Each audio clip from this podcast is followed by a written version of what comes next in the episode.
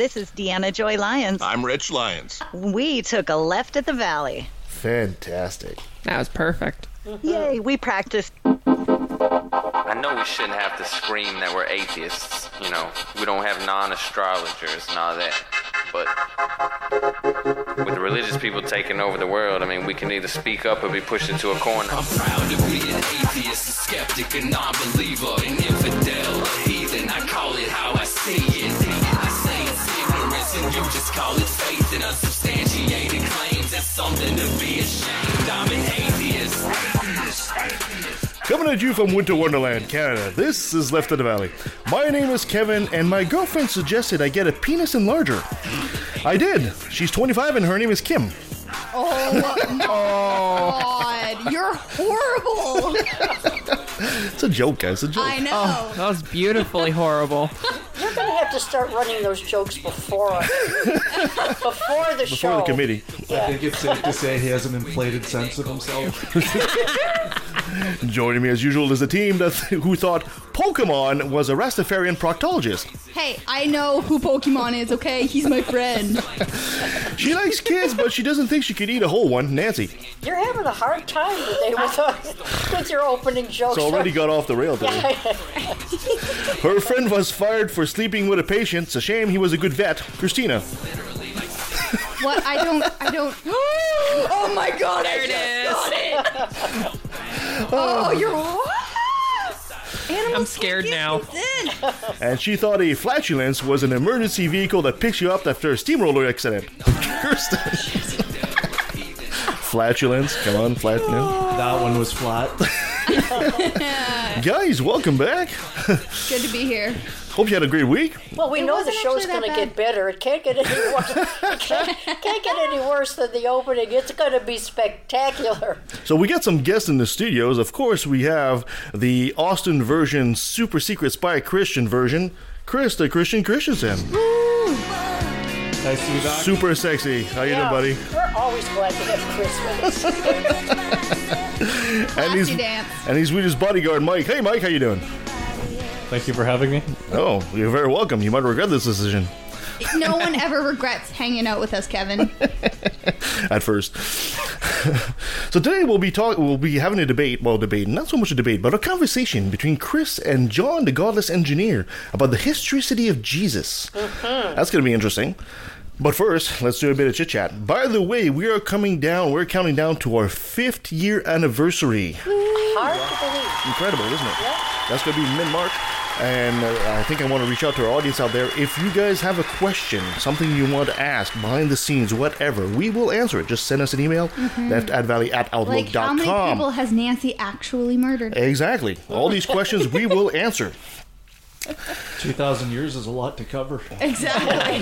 That's what she got good. She used to do that before. Nancy's now classified as red. oh my god. Retired, extremely dangerous. That's right.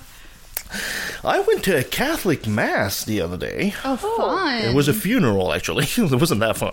Oh, that wouldn't be. Uh, Unless you hated the person, then it would be fun. No, I mean, uh, uh, somebody on uh, my girlfriend's side uh, uh, passed away, her grandfather, and uh, it was very interesting to be at a Catholic mass decades after the last one I went to.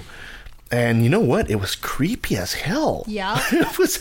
I was. I thought it was creepy. The whole thing was creepy. What was creepy? Well, the, the incantation, the the, the the the automatic response, the the uh, how how the people would automatically respond, but in a robotic way to the priest and the singing, and and there was something I thought it was very interesting because this uh, this is an Italian family, so of course they're Catholics. But the the priest comes in with the communion wafers there, and he basically says, you know, um, if you're a Catholic, you usually take communion, right? If you're not, you can stand and put your hand over your heart, and I will bless you. And I thought for sure that Italian family, most of them are going to go have communion, but no, the vast, vast majority of them did not. Really? And I was shocked by that. I mean, the the older generation, of course, you know, the, the grandfather, the grandmother, and all that. She's not a widow and all that stuff. Absolutely, they did. But the the rest of them, uh, like my generation, Generation and below, none of them took communion, and I was shocked by this. Do you, I, not knowing a lot about the, the rituals and so forth, could it have been that they had communion at the regular service, and if this was midweek, they don't take communion? No, I asked a Or- or- oh, question. okay. I asked a question about that, and I, was, uh, and I said, "Why aren't they taking communion?" And they basically said it's because you, you don't take communion unless you go through all the rituals, which Oh. is, of course, confession and um, some of some of these. Yeah. And apparently, the vast majority of them have not. So they felt that they were not allowed to do it, or some of them just said, "Well, fuck that crap." Yeah, they'd know? probably read the news and didn't want to support a pedophile group. Maybe that too. Maybe that too. But it was it was very interesting to see that. And then of course after the the it was an open casket. Uh, yeah, I know you don't see that a lot either, right? And then after that, we took that to a maus- uh, mausoleum where it was actually not in the ground, but it was actually in a wall and all that, and that was Oh, interesting too. cool. right? They put that like in the Ziploc bag for sealing for freshness, you know, and and the whole casket, and then they hoist it in there. It's in a concrete wall, and then they seal it, they caulk it, and it's all very solemn. It was the most solemn caulking job I've ever seen.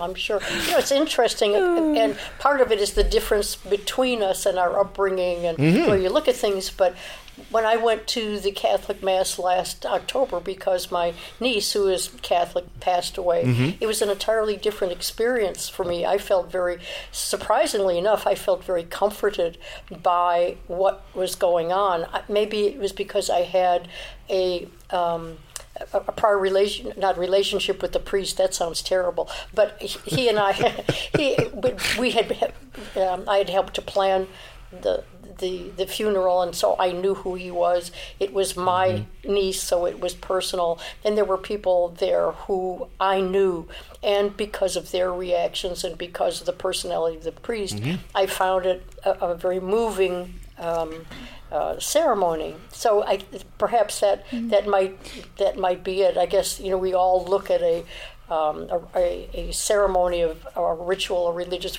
um, ceremony differently depending on who's there and what we bring to the experience. Do you also- It's interesting to hear yours. Do you think it might also be because Kevin, you grew up Catholic, Yeah, and I, where Nancy didn't? So for you going back Maybe, into it, it's Yeah. it's jarring. absolutely. I mean, uh, Yeah. last time I was uh, in, in, a, in a church in Mass, I was a teen, so Yeah. so it's been it's been quite a while. And by the way, uh, Nancy, I see I see it's more likely that you would molest a priest than the other way around. Knowing you, okay, moving on. I, th- I think there's an important thing that was overlooked there. I mean, atheists always ask for about miracles and whatnot. Kevin went into a church without spontaneously Exactly. busting. Busting. There was no lightning strike or whatsoever, so that proves right there there's no God. moving on. Did you guys hear that the anti-vax movement has been declared a top ten health threat? Yes, I did. 2019? I 2019. am so About time. happy they did this, and I just want to go up to like all of my siblings and be like, "You're a health risk." Yeah, it's been uh, along the side of climate change, influenza, air pollution, and Ebola. The, uh, they, they're basically saying the anti-vax movement is actually threatening progress, uh, taking some vaccine Yeah. uh, prevent uh, in, in uh, tackling some uh, vaccine preventable disease. Measles, for example, is up thirty percent. The dengue fever is up twenty percent, and that one that's one that's transmitted by mosquitoes, That's insane. amongst other things. Yeah, like measles alone, it's like you want like people are so stupid. Yeah, exactly. Did you guys ever hear about the Flynn effect? No. This was a guy named James Flynn who calculated that human IQ, and this was in the 20th century, went up three points per decade in the 20th century. Huh. Uh, new research from the Center of Economic Research in Norway analyzed th- 730,000 IQ tests, and the Flynn effect apparently peaked in the 1970s and had been declining ever since. See, So people are getting dumber.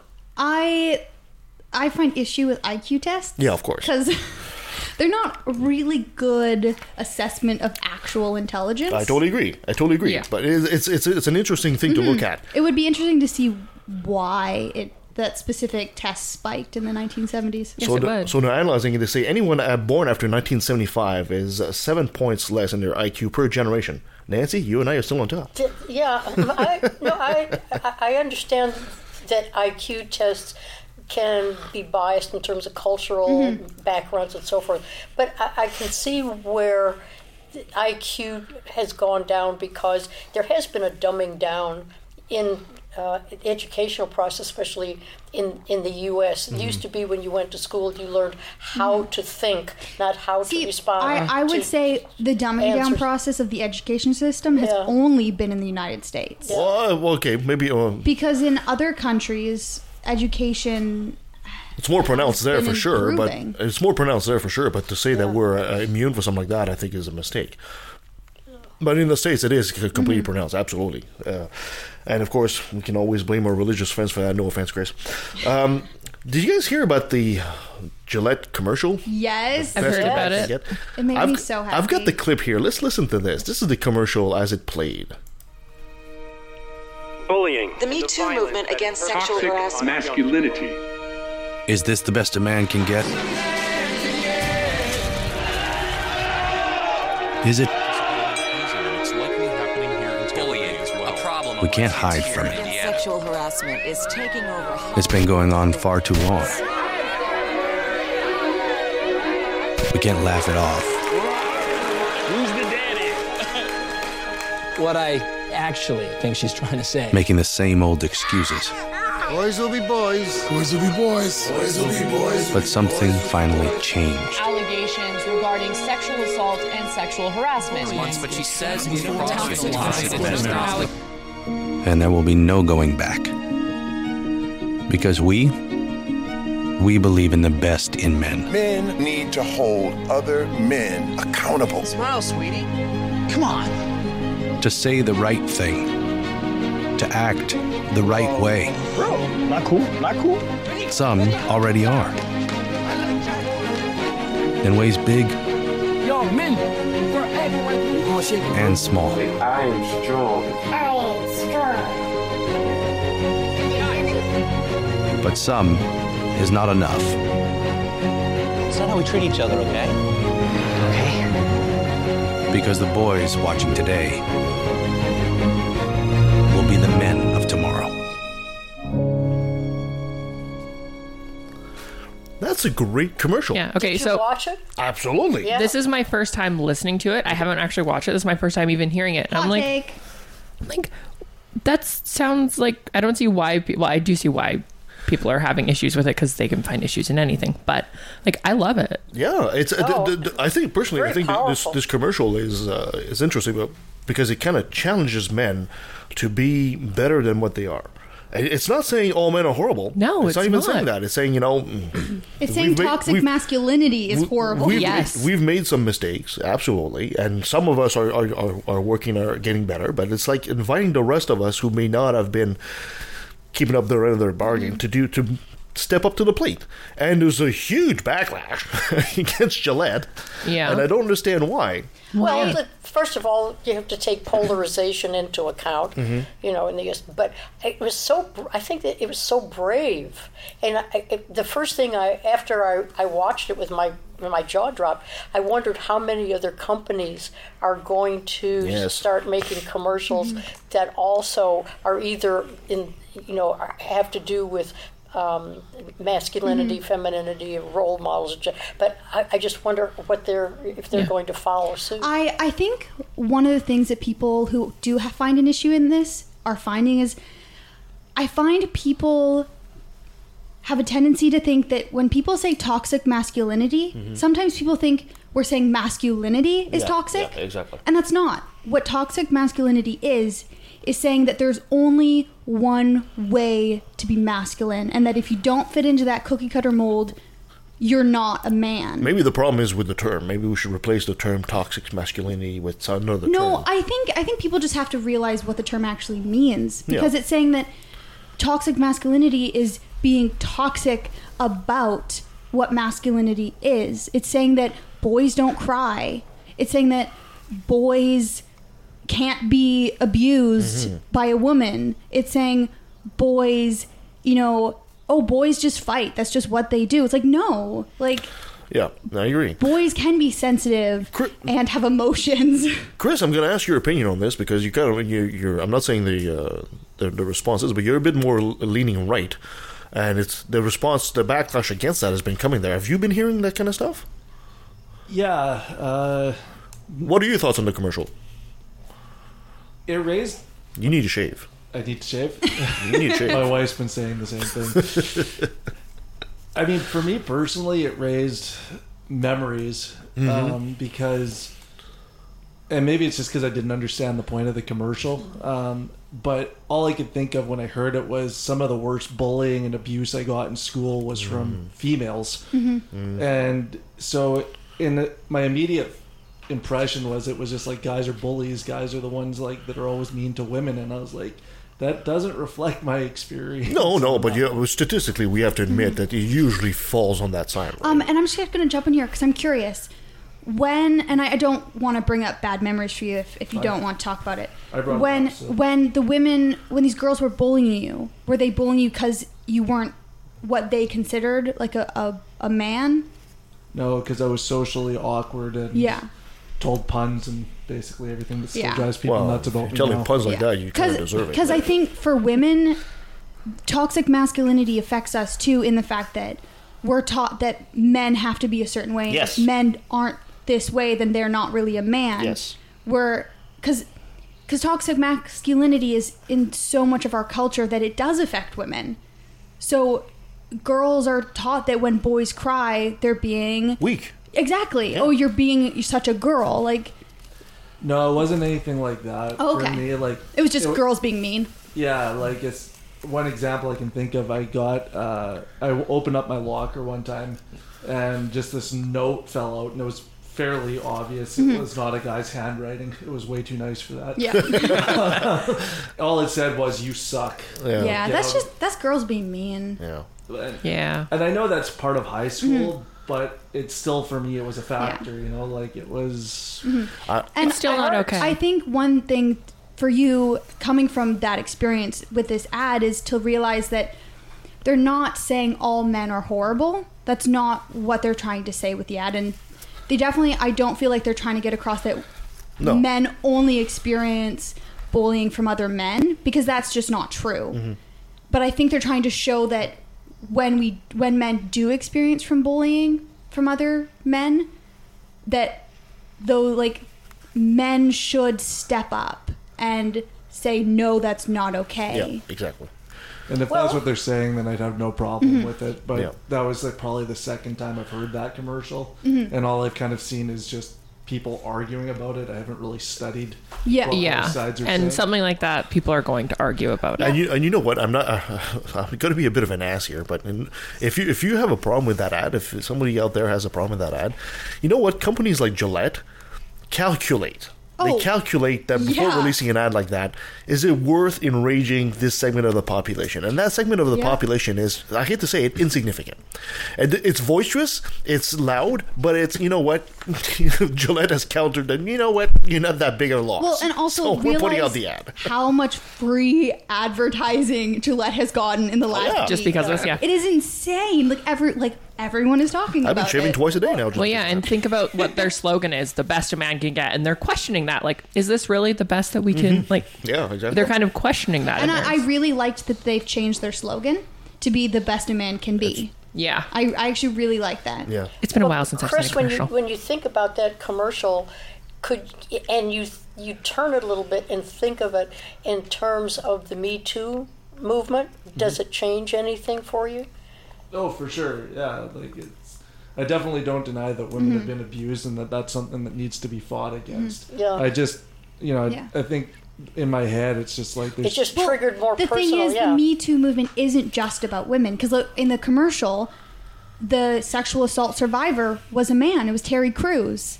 oh because if you watch the commercial it's him in front of i believe it's congress and it says sexual assault survivor because it's him talking about being assaulted by another man and that's when he says other men have to hold men accountable. Mm-hmm. Because he if he came when he came forward people were like oh well you're a man you want it. Like the issue why men are pushed down with sexual assault is because oh you wanted it. Oh guys the only thing they think about is sex. So oh if a woman like raped you then oh you it wasn't really rape because you wanted it. I, I'm just gonna and make a, that's something that has to be stopped I'm just going to make a quick parenthesis here before we move on. Um, I think a, a lot of guys are fighting back against this because it, it- when you're a man, and Chris and Michael, I'm sure, will be able to confirm this, you're alone. I am a man. Well, yes, yes, we we we we, we get it man. that. We get Definitely it. a man. But we, you're also alone. Um, there is no brotherhood so much. So so and, and women have a tendency to stick together. Uh, so so when you have guys that come in and say stuff like bros before hoes, that's their attempt to establish a brotherhood. And when you see something like that, it kind of it's one of those things that kind of makes them feel like they're being put back to being alone as a man. The world is against them. So I understand why some guys feel attacked, but they need to look deeper into it. But anyway, that's enough with the Gillette commercial. Moving on. Seth Andrews. You know Seth? Uh, yeah, he's amazing. Seth has had a tragedy in his life, and we're very sorry. His dog, Henry. I heard. Yeah, he was a rescue from a puppy mill in uh, 2014. Uh, he had some dental complication, and he died on the operating table. Oh. Now, Seth and his wife decided to op- uh, open a GoFundMe for the Humane Society of Tulsa, because they live in Tulsa, Oklahoma, Oklahoma, and uh, to get $15,000 to get a new van for this Humane Society Aw. with the image of Henry. Oh, And they got that goal. They reached that goal in six hours. Seriously. Oh my gosh. Yes. Now oh. there's enough money in the GoFundMe. Now they might get a, like a two-story high van or something like that. It's like Oh my it's god. gone way beyond A double decker. So, yeah. So con- congratulations, Seth. And, uh, And if you I'm still want to really, donate, really you can hop over there and Absolutely. donate. And we're really, really sorry about Henry. I know Henry uh, But that's such was a, a bit way of a to little honor official mascot. to, to honor, you know, Henry Mm-hmm. and to spread so much good for so many other exactly. other people. Congratulations, Seth. Way to go. Um, Seth is part of the is a thinking atheist. Yes, Yes. the Yes. Atheist- Thinking Atheist podcast. Yes, that's right. Yeah, maybe we should mention that because we know, but you know, people that might not follow him don't know. Well, that's why we have Chris here. He That's just right. puts us. He makes sure that we correct me you on my know, show, Puts us on the straight and narrow. Everybody's been doing that lately. There we go. Did you guys hear in Israel? There's a, uh museum called the Haifa Museum of Art, and, and, they, and they have a Ronald McDonald on a cross. Yes. A piece of Ronald McDonald crucified on a cross. No, they should have done the last dinner, but with McDonald's. So apparently, uh, uh, they had that for months, and there was like rumble from the Christian community. But eventually, the Christians came out, and there was like hundreds of protesters that protested the McJesus. So this is from Finnish artist uh, Jani uh, Leinonen. And uh, it's basically his piece to criticize how religion uses consumerism in order to prosper. Uh, It's a but, good way of but the, it. the protesters were throwing stones and like, even firebombs at some point. So now McJesus has been taken down. Such a peaceful religion. It's been taken down and it will return to Finland. So Aw. that's what's going to happen to McJesus at this point. Well, it was it was in Israel, which you know was a tinderbox in terms of Yeah. religious Of anything. feelings. Anyway, Yeah. I'm surprised. I, I wonder, did you did you read anything about um, how it was approved in the first place, knowing that it, or did No, did I- the museum want to have that controversy so they would be seen as being open minded about art and artists and their Uh, work? unfortunately, the article didn't mention anything like that. Is that I wondered. I wondered that. It's a good part question, though. It's a good Yeah. question. We'd have to dig deeper about that. Yeah. And last but not least, this is the beginning of a new year, 2019, and it would not be a good year if we didn't have Christians' end of the world predictions again. Ooh, exciting! How many times are we going to die this year? The next, the end of the world is happening January Oh. 21st this year, of course. Is that with the super, Super blood? Wolf Blood yeah, Moon. that one. That's right. The world is going to end again. I actually had a sister. I think I've mentioned this before. I had a sister that tried to convince me the world was going to end like a couple years ago with all like there were when there was like four blood moons in a year. That was fun. yeah. What's the date this year? The January 21st. Jan- oh, so Right around it's the corner. Coming up, yeah.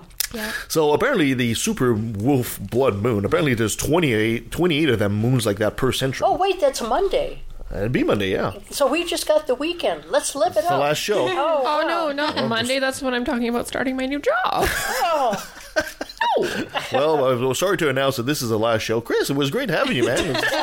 Last show. You can debate historicity, Jesus, See one you last guys time. in hell. Last time the, uh, the, these Christians predicted the end of the world was July 21st of last year. So if it doesn't happen once or twice per year, it's not a Christian What year. year? Yeah, like is that even a year? What group is doing this? Uh, it's not a particular. yeah. Let's not blame all Christians. It's This not a particular radical group, guy. but this is from a guy called uh, John Hagee, and he's one of those uh, end of the world study prophet slash etc. Is he? Does he have any? Does he have a large following? Is he respected or is he fringy? Yeah, you know, you know your Christian authors. You tell me, Chris. Within certain communities, he's pretty big. Um, Keep your mouth on the mic. sorry, within certain communities, he's pretty big. If he's well respected right across the board, I'm not sure. He Wow. really feels kind of or fills kind of a, a niche market with Christian writing. But is there? Can you say that of any figure in Christianity that's respected well across the board? Yeah, that's a good question. Besides question. maybe the Pope, and even then, it's a good question, isn't it? Anyway, moving on. My dear Nancy, you got a top ten for us? I do. And this is really different for me because I took a giant leap with because I know nothing about this topic. Usually, you know, we, we when we talk about, you know, education, what countries are, you know, have the best education system or the top 10 books you know, children's literature. You know, we're all in. This is I know nothing about this Okay. topic, but I thought other people really would be, and so I learned from this topic RPGs and ludo- ludological. I don't even know what you just said. Yeah. Rocket propelled grenades? What? Role playing games. Oh, okay. Okay, I know this now. That's where I thought you were going when I heard RPG, and I'm like, Okay, Kirsten, we might actually know all of these. and JRPGs, which are Japanese role-playing games. So I'm I went gonna with rocket and I- propelled grenade, I don't know. So this is going to be very interactive. This is the best video games of all time. I'm ready. I'm You're so ready. I want I'm to hear this. so, list. so, I want to hear so this ready list. Oh, for this. man. No, I, I You guys knew. are way too enthusiastic about Um, this. video games are Yeah, the that's, best. that's why See I my did house. it. That's why I did it because Yeah, I, we are. I, I, I knew I knew that you guys were stoked about this. Okay, number ten is Tetris, Okay, I hate Tetris. Classic. which came out in so much. 1984. That was the building blocks of video games. It was, but I hate it with a passion. I'm so bad at it. Okay, it, it- it explains this game. Tell me if this is spot on or not. That it's a game of pure abstraction Yeah. and Yep, fitting the blocks is. together. It, that's that's what the fundamental game is. I'm so and bad it at it. recalibrates your perceptions as you explore it, and that's what a game is all about. So, how do you Mm-hmm. feel about Tetris? I, I definitely think, agree it should be on the top, Oh, Yeah. for sure. but I hate it. So It's a classic. I do enjoy it. I'm nowhere near like I haven't played it in Tetris a long was time. Tetris was so popular and such a win for the video game uh, world that they actually made different versions of Tetris. Yes. like Doctor Mario, where you had essentially pills. It was the same format, but it was instead of blocks, they were like pills. You had to Yeah. match together. It's a bit like a Connect Four kind of game, right? It's a nice game to just kind of play if you have it on your phone. Just kind of play to I'm, like a I little for a little bit of into time. like the bejeweled kind of games. That's fun too. Okay, number nine, Metroid Prime, which came out in Uh-huh. 2000. Ooh, I have Classic. not played that one. Okay, it says about this game that it's everything that made Super Metroid brilliant, which was a sense of isolation and so forth and so on. It remains intact with the Prime game, and it added an evil beauty to the surroundings, a mm. creepy story of ill-fated alien civilizations, and told without breaking the gameplay. Mm-hmm. So, do you agree with that? Is that a is that a pretty good game? it is a good game, and, and the, the the biggest um, surprise this game was for the players is was to find out that the lead character Um, because um, spoiler alert. well Everybody pretty much Everybody knows, knows. this one. Okay. But but the lead character, of course, you all you see is a, a, a, suit. a humanoid character in a Yeah. suit with a helmet shooting with their gun. But at the end, turns out it's a female. It's a woman in that suit. Yeah. Nobody ever thought about it until they, that was revealed. Wow. What I want to know about Samus is she's like the Samus, first that's Pokemon, and how is she go into ball form and still come back out? Come She on, was. that's the real question. He knows his game. He knows. Yeah, I can tell. Okay, number eight is a game called Portal 2, which Yeah. Oh, it's so fun. Is that so fun? Oh my gosh. Yes, I've never played it, but I've watched Kirsten play it, and the little robot dude is awesome. Good. Wheatley? Well, Yes. well, Kirsten, see if you agree with this. It says Portal 2 turned out to be a beautifully rendered and addictively engaging piece of form and content. Uh, as a single player, little single player quest, the game is so consistently inventive that it mm-hmm. can be downright exhausting. Yep. It has a lot of laugh out loud humor, Yes. mock dystopian, Yes. sci-fi conceits, and a good cast of characters. It's also a good game to speedrun. Good, Yes. good one to what? Speedrun. So you have to do the game as play the game from start to finish as fast as possible. Okay. I think we got a video game expert amongst us. Yeah. Yeah, boy. Uh, I, good. I'm glad I I'm glad I tackled this one. Okay, great. Um, number eight is one called NieR Automata. Uh, Automata. Automata. Yeah, 2000. thank you. 2017. Anybody played that? I one? haven't, but I did want to. Okay. I've seen gameplay of it. It looks pretty cool. It's supposed to be a straightforward, open world action title one co- that can be completed in about 10 hours. Oh, nice. This is the Decent. one that, um, uh, when I was reading it, I had to look up the word because it reveals itself to be one of the most unique ludological and existentialist exercises. Ludological. I don't even- The Ludological. study of games. Ooh. Ooh, we can now add that to our vocabulary. I'm, I'm sitting here amongst a bunch of Nerds.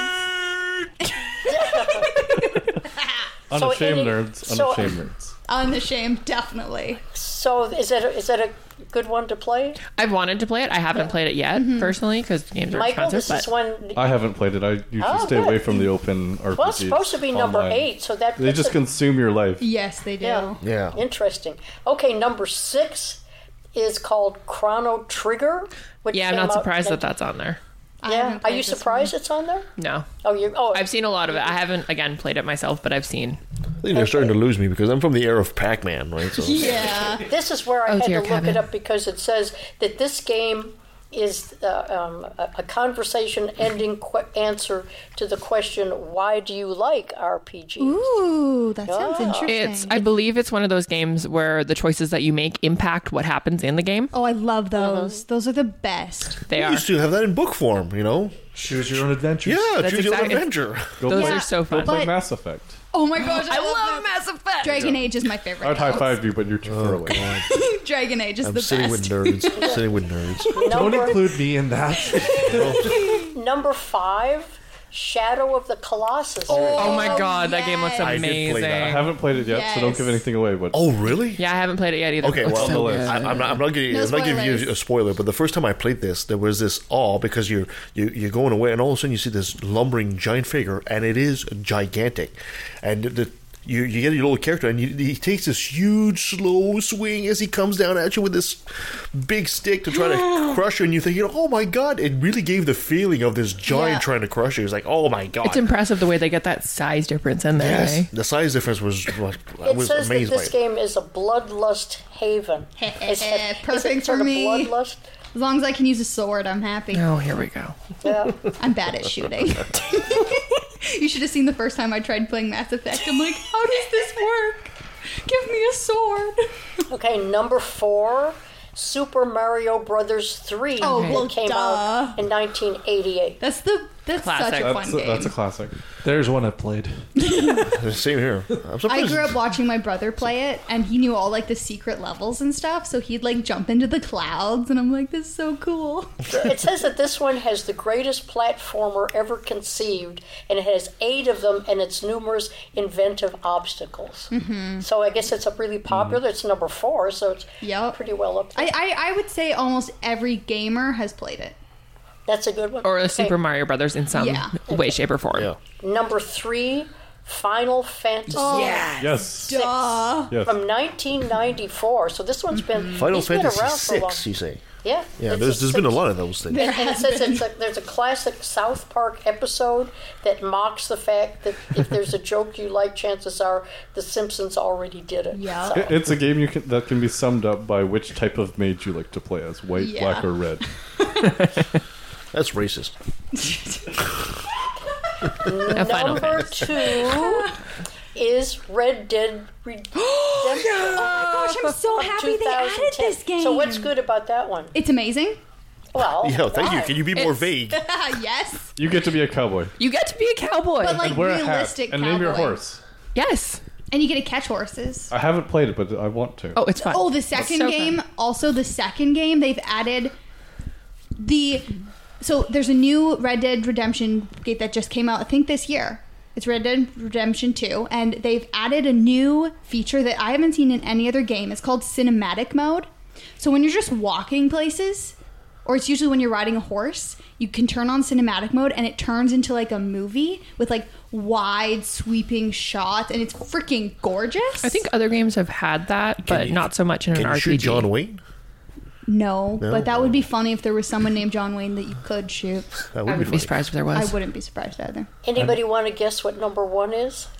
I have It's out of my league, so I'm not even gonna. Pong. Super Mario Brothers one.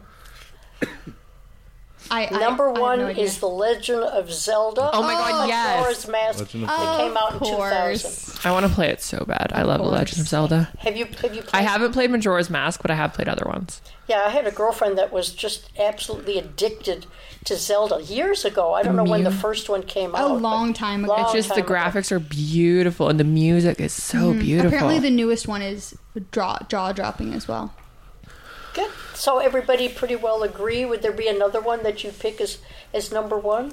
Um, Oh, so you talk I about the think world of I video think games. Dragon Age should be on there. Somewhere. Which one? That's just because you love it so much. Which one, Kirsten? I said Dragon Age, Oh. not at the top, but at least like in the bottom three. Dragon Age should be on that list. Oh, well, maybe not on the list, but it should be uh, included. And uh, Yeah. one another game that should be definitely on there would be like Horizon Zero Dawn that's just come out, and they're calling it the second one. It's I a wanna play it's it. an RPG and it's fantastic. Or like The Last the of lead, Us. Lead character is a female. So Oh my go god, The Last it. of Us is love an, an The Last of outstanding Us should be game. on Well, it was interesting I- with the different lists that I look at, and usually when I do this, I look at two or three different lists Mm-hmm. depending on you know what the source is, Mm-hmm. because you can look at a list and you can look at another list that says top ten, and sometimes they're Mm-hmm. wildly Oh, yeah, different. But most of the lists had Zelda. Um, At the top? I'm not surprised. at the- I'm surprised you didn't one, see two, one of the God of War, because that's been a series that Yeah. has been really putting a lot of. It could be on a different Yeah, it probably is. Yeah. Yeah. Well, the other thing you have to look at too is like the age of the author of the that's doing the Yeah. culmination. That's a the good point. Yeah. If the person is exceptionally young, you're going to get these types of games, and if the person's uh, middle aged or older, Mm-hmm. Also, get Why are you looking at me when you say if that? they're like hardcore into gaming, they might You include said Dark I had to Souls. look at someone when I talked to this For- thing. for- For like the most difficult For game anyone in the who like is really in depth gaming, I'm pretty sure Dark Souls would be on one of their top ten list. But for for like me, Dark Souls is terrifying because I would die instantly in it. Uh, I'm gonna That's, stick. that's the whole point of this I know. game is to die often. I'm I gonna, think I'm gonna the- stick with Donkey Kong. I think The Legend of Zelda, the thing about that is it's not something that just like one generation knows. yeah, it's it's It's definitely very much like. Mario, as in like there are multiple generations that will have played it in different ren- in one form or another. Who here has heard about Skyrim Grandma? Oh yeah, Yeah, I Skyrim. know, I- I- Skyrim Grandma is amazing. I'll take your word for it. All right, my that dear, was fun. my dear, my dear Kirsten, you ready for another brilliant moment? I sure Brought to am. you by religion. Oops. That's the wrong. Well, You know, if you keep making fun of nerds, Gillette's gonna get after you. Yeah. oh, that was a fun conversation. Except except nerds don't shave. They have neck beards. All right. oh God, here we go. No, it was fun to do it because you know, I was looking at all of it, and it's like I have no idea. Of course, I understand what the mm-hmm. game's about, but it, it was so far over my head. It was nice to be acquainted with things that other people are so familiar Yeah. with. So thanks for being, you know, getting right in the middle of, the, of the conversation. Next, we'll have to do like board games. Yes, I had thought of that a long time All ago. right, okay. let's go. Moving on. All right, everybody quiet. Silence. No, never. You'll never make me.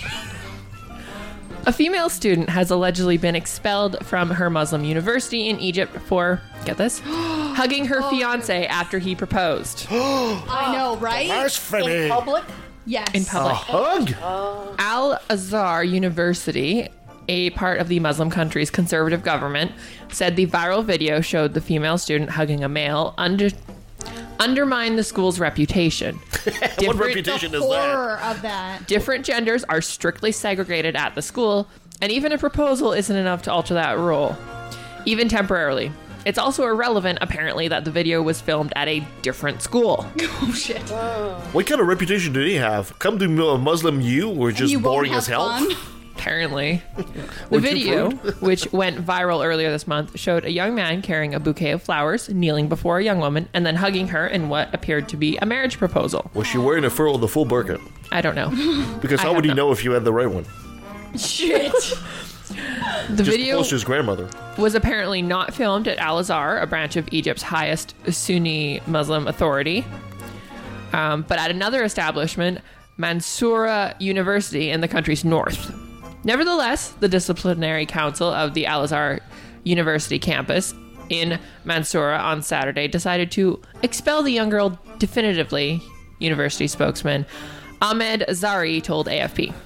So, did the the man also go to this college? It doesn't say whether it didn't say whether or not he did. I don't think so. Okay, because I'm like, if they just expelled her and not him. Well, I I feel like he might. I don't know if he maybe went to this other college he that they were did. at. Otherwise, they I don't know why they'd be there. You know what? You know what you should, they should do. I mean, they should just redo a video like that. But if you're gonna be expelled for it, you know, really grope him really good. Oh my God. Really Or grab e- him by the package kiss and start yanking. You know. Even kiss him. That'll that'll So- make so him the explode. oh, that might actually get her killed. So the Yeah, very university true, where she actually. goes, the rules are that no hugging in public, anywhere, anytime. Well, They keep men and women like strictly segregated. Right.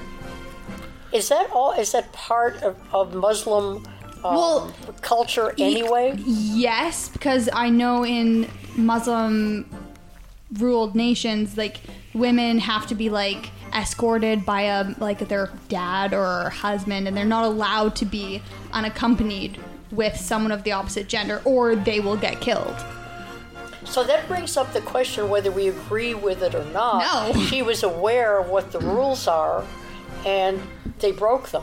Yeah, And so, what even- should the e- consequences be other than a revolution to be able to bring democracy, Yeah. you know, to, to the country? That's, Well, you- that's a problem. You talk about a religion in a country that forces women to dress up like garbage bags. I mean, Yeah. And she can appeal the decision, but there's no guarantee that that will actually benefit her. Yeah. In fact, there's an extreme risk of backlash and a little chance of success. Yeah. So it's kind of like what's really the point. So there goes her Just whole college education, yeah. Yep. which is Well. a horrible. I mean, you know, if they, there, there's other punishments, but I guess you know they decide to go to the extreme, which is a shame. It is a Backlash in those countries might have a very literal meaning. Yeah. That's why it's like, is it really worth saying Come to? Canada, we'll we, we- welcome we you. can we can agree that Islam needs to do what Christianity did in, the, in a few centuries ago is have a, a really big reform Yeah. and really come out of the dark ages for Christ's sake. I mean, you when you to the point there where you, a hug will get you into trouble. It's like, come on, Pun intended there, Kevin. Jesus. Did you notice the pun? I didn't totally notice noticed the pun. I the pun went straight over my head. I have no idea. Whoosh. Yeah, I'm definitely a whoosh moment. How's right your now. head? All right, People don't understand that, Kirsten. You got another That is story? an inside joke between us. I do have another story. okay. and it's got a bit of advice. Never let Jesus take the wheel, and never let Jesus be a backseat driver either, as one Florida man learned the hard way. That, that, you'd think that'd be common sense. What the hell does a carpenter, Jewish carpenter from the first century know about driving a car? The Deerfield Beach man who drove his blue Ferrari into the Lake Worth oh, Inlet last month A told Ferrari. police that oh, Jesus told him to do it, according to a police report released Monday. He was on some good drugs. I'm getting to that. Jesus made me the smartest man on earth, the man told police. And Really? reports say a report the report says That sounds like and Donald it's Trump. so hard to have this much responsibility. James A. Mukiashio Jr., 48, caused about $50,000 worth of damage to his 2000 Ferrari coupe on December 26th. At least it was his car. Yes. Uh, when he intentionally drove it off a Palm Beach dock. What? So it's not even like it's Mm, water. not even it's not even like he was driving on the road with his eyes closed and he just no, like, this ran- wasn't the Bird Box challenge. No, he he uh, Like, he drove off a intentionally went off a dock? He drove off a dock. Okay, It's a good thing. It's a good thing he's the smartest man, right? Did he think Jesus was gonna like find Rudolph and have him fly away?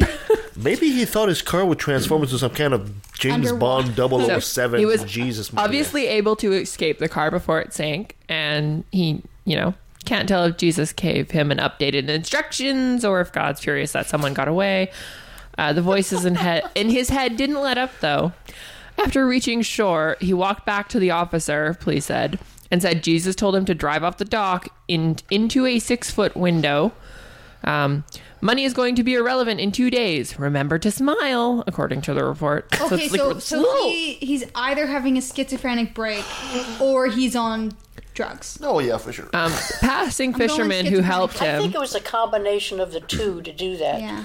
The passing fisherman who helped him get to shore told police that Mukiashio, what a last name, said he drove into the inlet because the officer on the dock was Egyptian and he did not believe in Jesus. The, re- the police report said that there was no alcohol or drugs in the man's system. So schizophrenic break. Ah, well, what can you say about that? Don't listen to the voices in your head when they tell you to hurt people. Don't do it. And it wasn't his. Whose car was it? His car. is, It was his car. It was his. It was car? his car, at least. It's a Ferrari, for Christ's sake. Yeah, I You're driving know. into the water. What's wrong I with mean, you think if you're going to do that, you'd get a beater, and who cares, right? So, uh. in the story, was he trying to hit someone when he was No. driving on the dock? Because I don't think he was trying to hit hit somebody. well, because he said the like the officer was Egyptian. Yeah, I didn't understand that part. This obviously this guy Is he's not cray- totally thinking. Cray cray? I mean, he drove his car into a lake Yeah. essentially I off a hope dock. he gets help. I hope he gets serious psychological help. Maybe Yeah. he took, maybe he took that Jesus is a fisherman thing too literally.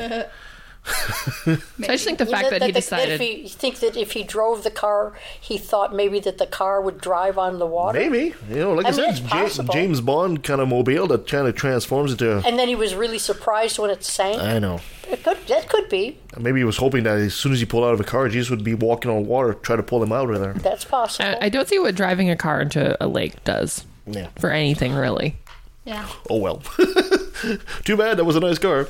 Yeah. Yeah. All right, let's take a quick pause, and when we come back, we'll have John, the godless engineer, be Yay. facing off one on one. I'm excited. With Chris, the Christian Looking Christiansen. forward to that. Yeah. No rabbit punches, Chris. I'll try my best. try my best. I mean, All right, so stay with us. We'll be right back.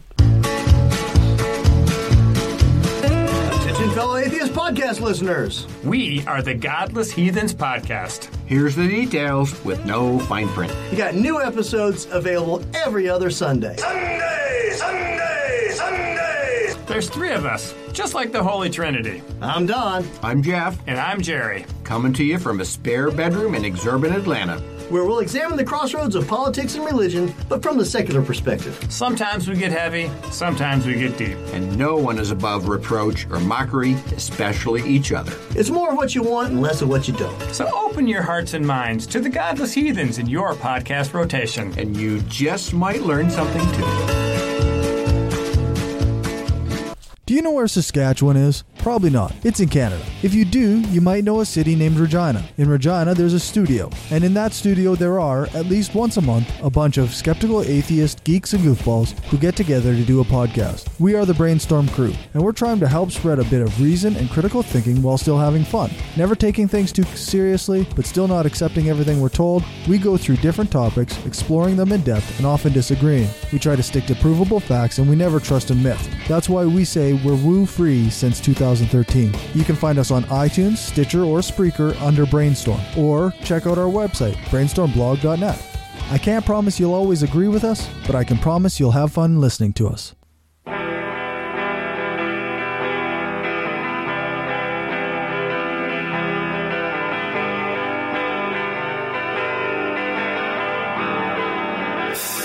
and there hasn't yet been a properly written apology for that disgrace. Staying in Africa, I think it will one day be admitted with shame that it might have been in error to say that AIDS is bad as a disease, very bad, but not quite as bad as condoms are bad, or not as immoral in the same way.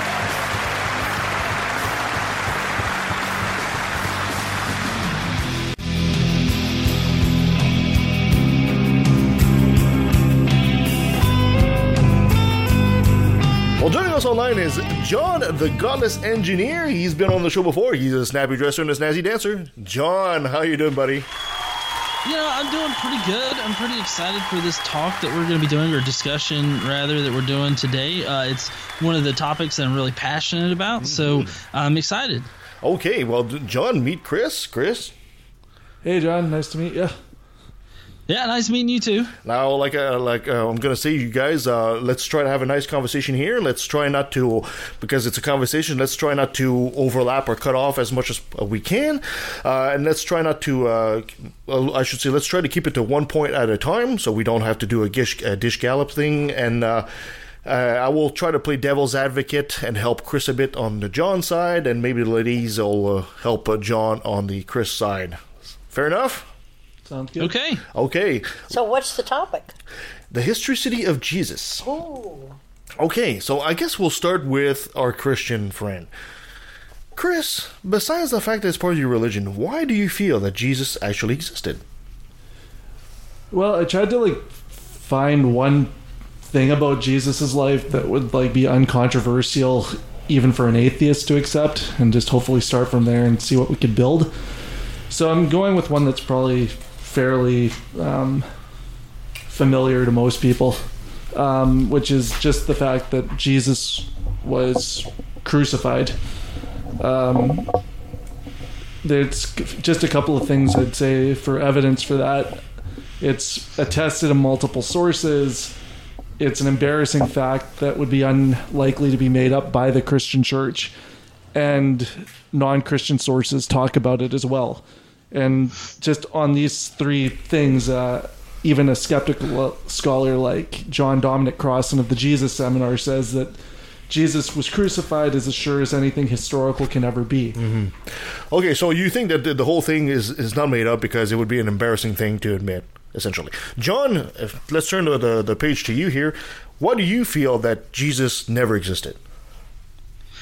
Uh, well, uh, lack of you know uh, a, a few of those things uh, that that Chris just mentioned, uh, because there's there's actually uh, no reliable like non-Christian sources that attest to Jesus either being crucified, like actually being crucified, um, and th- there's just no historical evidence whatsoever to suggest that Jesus actually walked on this earth. Um, but uh, also, uh, there there is this concept of a Messiah in the Jewish uh, faith. And so, uh, you know, we know for a fact that there were Jews in the first century that were looking to the scriptures to figure out what this Messiah might do here on earth, or would do, or is prophesized to do. So, uh, you know, it, it doesn't really take all that um, I, I guess imagination to look at these prophecies and then come up with a narrative using those prophecies. So I think that that's what's most likely to have happened in the first century is that the Jews were looking to the scriptures, the Old Testament, uh, to glean information about this Messiah figure and you know what he was supposed to do here, Mhm. and then made up stories uh, surrounding those prophecies. What do you say to that, Chris? I have a question for you on that one. Okay. Is there much, or is there many examples of them creating a non-human Messiah? Like aside from Jesus, like is there any precedence that you see that they would create a non-historical person to fill what they were expecting to be a fairly historical role? You mean in the Jew- Jewish faith or in all the faith? in Jewish faith. Yeah, because I mean, like they expected the overthrow of Rome. They expected the Messiah to do a lot of things that would probably require somebody to be on Earth in order to do it. That's a good question because John, after all, they were they were the the Jews were always waiting for the Messiah. They still are. So so what else but a human being would you expect to be there? Uh, well, I, I don't. I guess I don't understand like that as like a criteria for it. Um, maybe I'm just not really understanding what you're talking about. So, like, uh, are, are you saying that like the Jews have never made up a person in the past to fulfill a role that uh, was uh, that that to fulfill a role that was needed?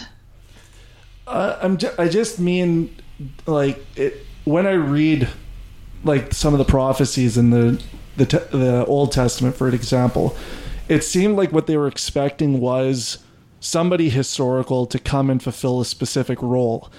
So I'm just wondering when you think they made the jump from expecting a historical person to expecting a non-historical person. Well, uh, I, okay. Well, for one thing, I didn't say that they were expecting a non-historical person or, or like a, a non-person to fulfill this role. Uh, but as far as like the Jews making up people in the past in general, I mean, we know that like Abraham and Moses and uh, like Noah, those guys were made up.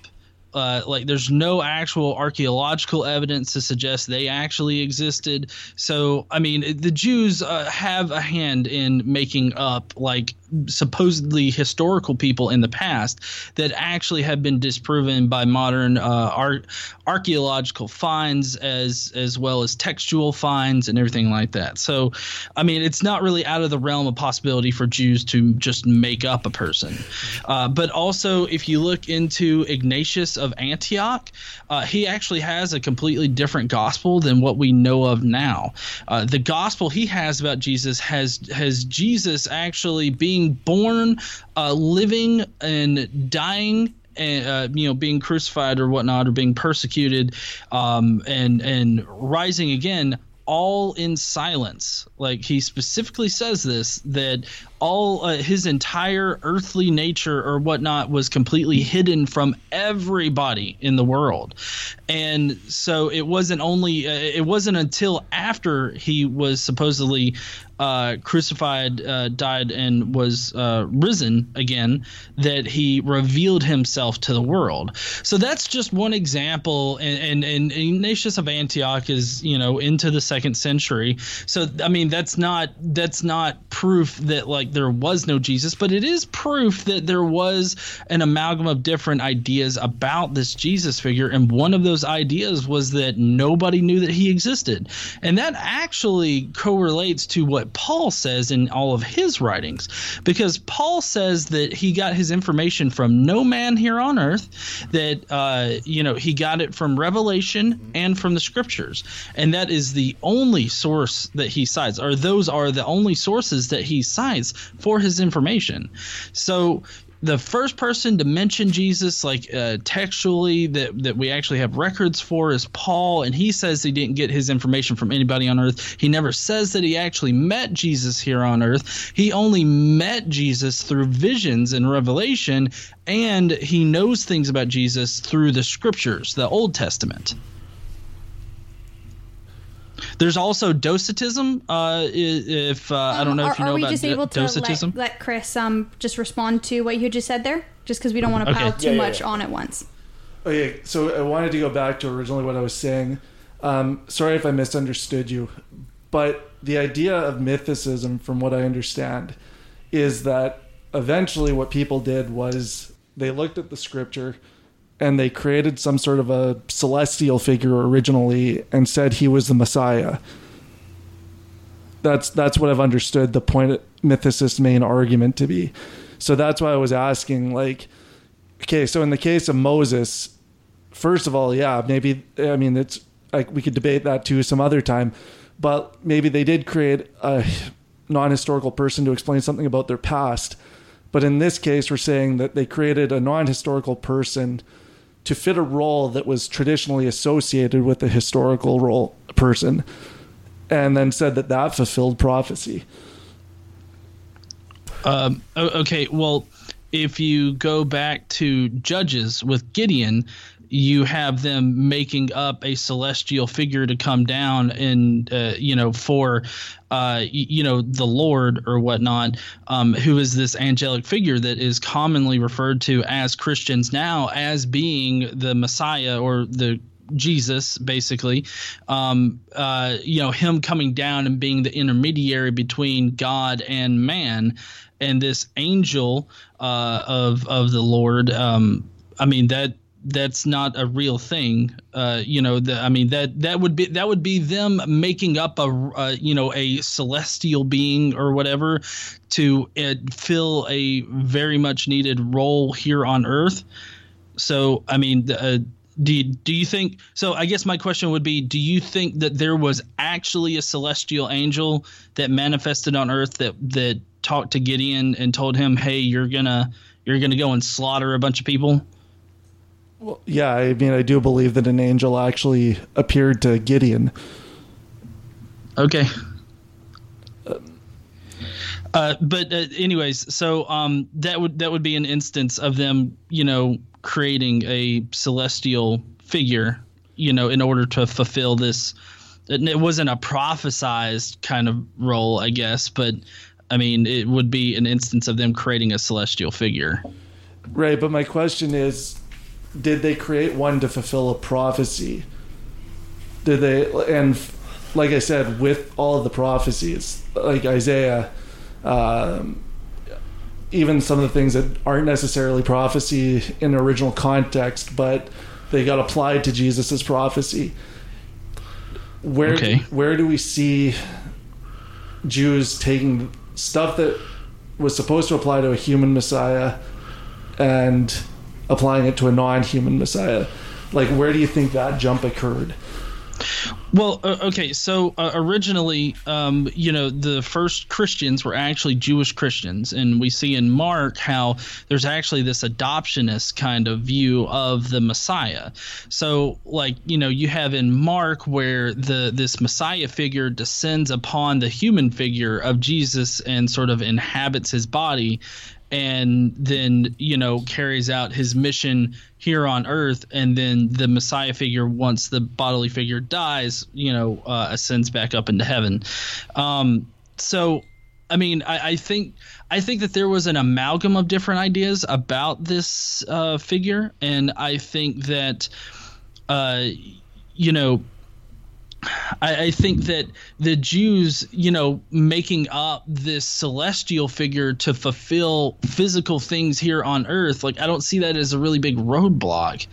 Uh, I guess I don't understand like why why is it out of the realm of consideration that they would make up a celestial figure to do physical things here on earth because i mean we've seen that throughout the bible in the past you know them having angels come down or having uh, you know these celestial figures do physical things here on earth Would you, Chris? Would you consider that maybe some of these guys had a, a moment of inspiration to which they attributed to an angel, and maybe they did the same thing but attributed to a man? And John, on the on the flip side of that question is, uh, would you do we consider here that maybe Jesus was just a regular guy that inspired a myth?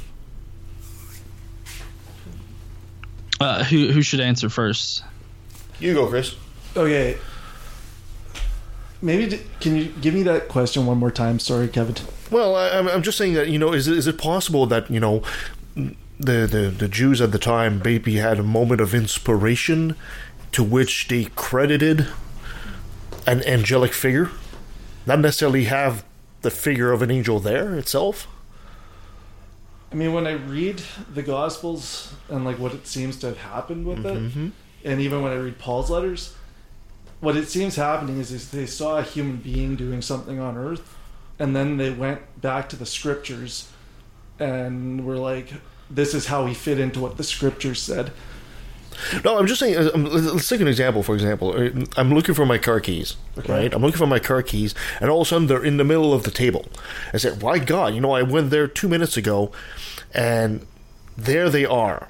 So, is it possible that the Jews might have attributed this? Us as skeptic will say, "Well, you just missed. Look, your, your keys are there. You just didn't see them." And somebody else would say, "No, no, no. The angels actually came in and put it there. I didn't actually see the angel, but I I gave credit to the angel for helping me find my car keys." Is it possible the Jews did something similar? Yes, it's possible. Okay. Okay, and then your question to me was could there possibly be a physical person that they just attributed all these things to? Is that correct? Exactly. Well, because I think what uh, what we're missing here is uh, are we debating Jesus as just a moral man who inspired the legend, or are we debating Jesus, the miracle worker? Well, I mean that would that would actually be a pretty good question to answer first off because I mean I don't I don't know I I, I take it that Chris is actually arguing for the more uh, biblically um, I I guess G, like the more Super biblical Jesus. You're arguing for Um, Super Jesus, right, Chris? I'm trying to stick to just him being a historical person Okay. before we even get into all of the specifics. Okay, so so so, yeah, let's not go into Okay. miracle Jesus. Let's go. Jesus is just some carpenter, A dude. just a dude. Dude, He's a got it. He's a carpenter. Uh, well, no, I mean, uh, in order for us to say that, uh, well, okay, so I think that it's completely possible that like w- you know some guy could have existed. I mean, that's that's possible, but you you have to have a in order for that to overcome the probability of like the Jews just making somebody up. I mean, you would have to have like a lot of evidence to suggest that there was actually just like one guy or was actually some person that they modeled uh, they used as a model for Jesus. Uh, I mean, you would need some evidence for that. Whereas, you know, on the mythicist side of things, we have uh, in the Old Testament all the allu- supposed allusions to Jesus or the the Messiah rather. Uh, you have Philo of Alexandria writing in the early first century that pretty much lays out a, a, a, a character like outline of the Messiah and like what his characteristics were supposed to be. Uh, you also have in Paul uh, referencing the scriptures and using the scriptures to gain knowledge about what Jesus supposedly did on earth. Uh, everything that he heard, uh, he knew about Jesus's quote unquote time on earth was actually given through revelation from Jesus. So, I mean, it wasn't like anybody actually gave him that information. And then in Mark, anytime, uh, you know, you you have references to scripture um, as being the inspiration for uh, the events of Jesus' life. Uh, Matthew continues with that particular theme with uh, every section of Matthew when it's discussing Jesus references back to the scriptures and cites uh, you know some sort of prophecy that it's supposed to fulfill from the scriptures. So. I mean, you would have to overcome all of that evidence in order to suggest that there was an actual person. Okay, so so Chris, uh, you we were talking a lot about prophecy here, and you were bringing that up. So if I was to give give me your best example of a prophecy that kind of confirms Jesus, what would you what would you respond to that? The, I mean, one of the most obvious ones to me is the ones in Isaiah where it talks talks about the suffering servant, and it talks about, um, you know, he'll be crushed for iniquities. He'll be, uh, he was barely recognizable. We would esteem him not. There was, I'm really not quoting it very well right now, but it's enough that like even some uh, Jewish groups will say that they think it's a Christian interpolation. That's how closely it seems to mirror what Christians later said about Jesus. The only problem with that being is that the texts that are part of it, or that it's part of, predate Christianity. So it's okay. So that would be an example of John, what, how do you feel? How do you feel the, the, the, the prophecy when Christians come at you and they say, you know, Jesus filled, fulfilled so many prophecies? How do you feel about that? Well, normally how how I feel about that is is that there's no one gospel that fulfills all of the supposed 353 prophecies about Jesus.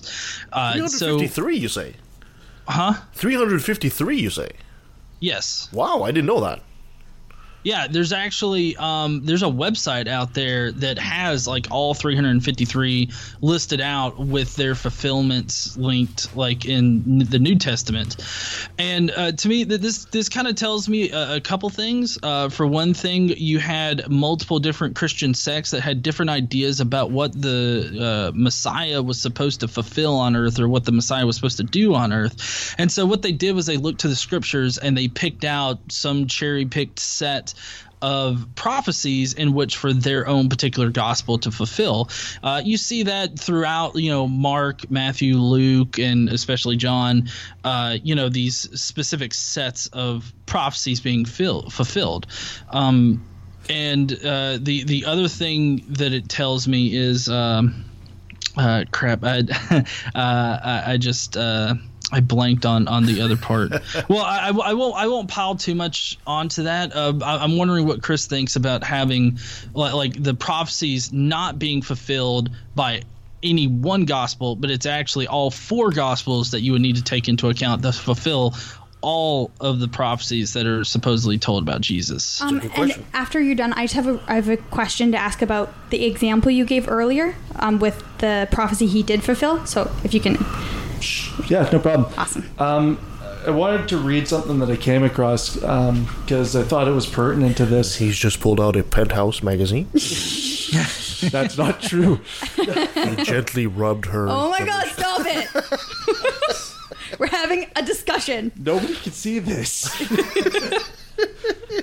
so to me, it's not a huge issue on a historical level that none of the gospels all report everything that Jesus did or the prophecies that he fulfilled.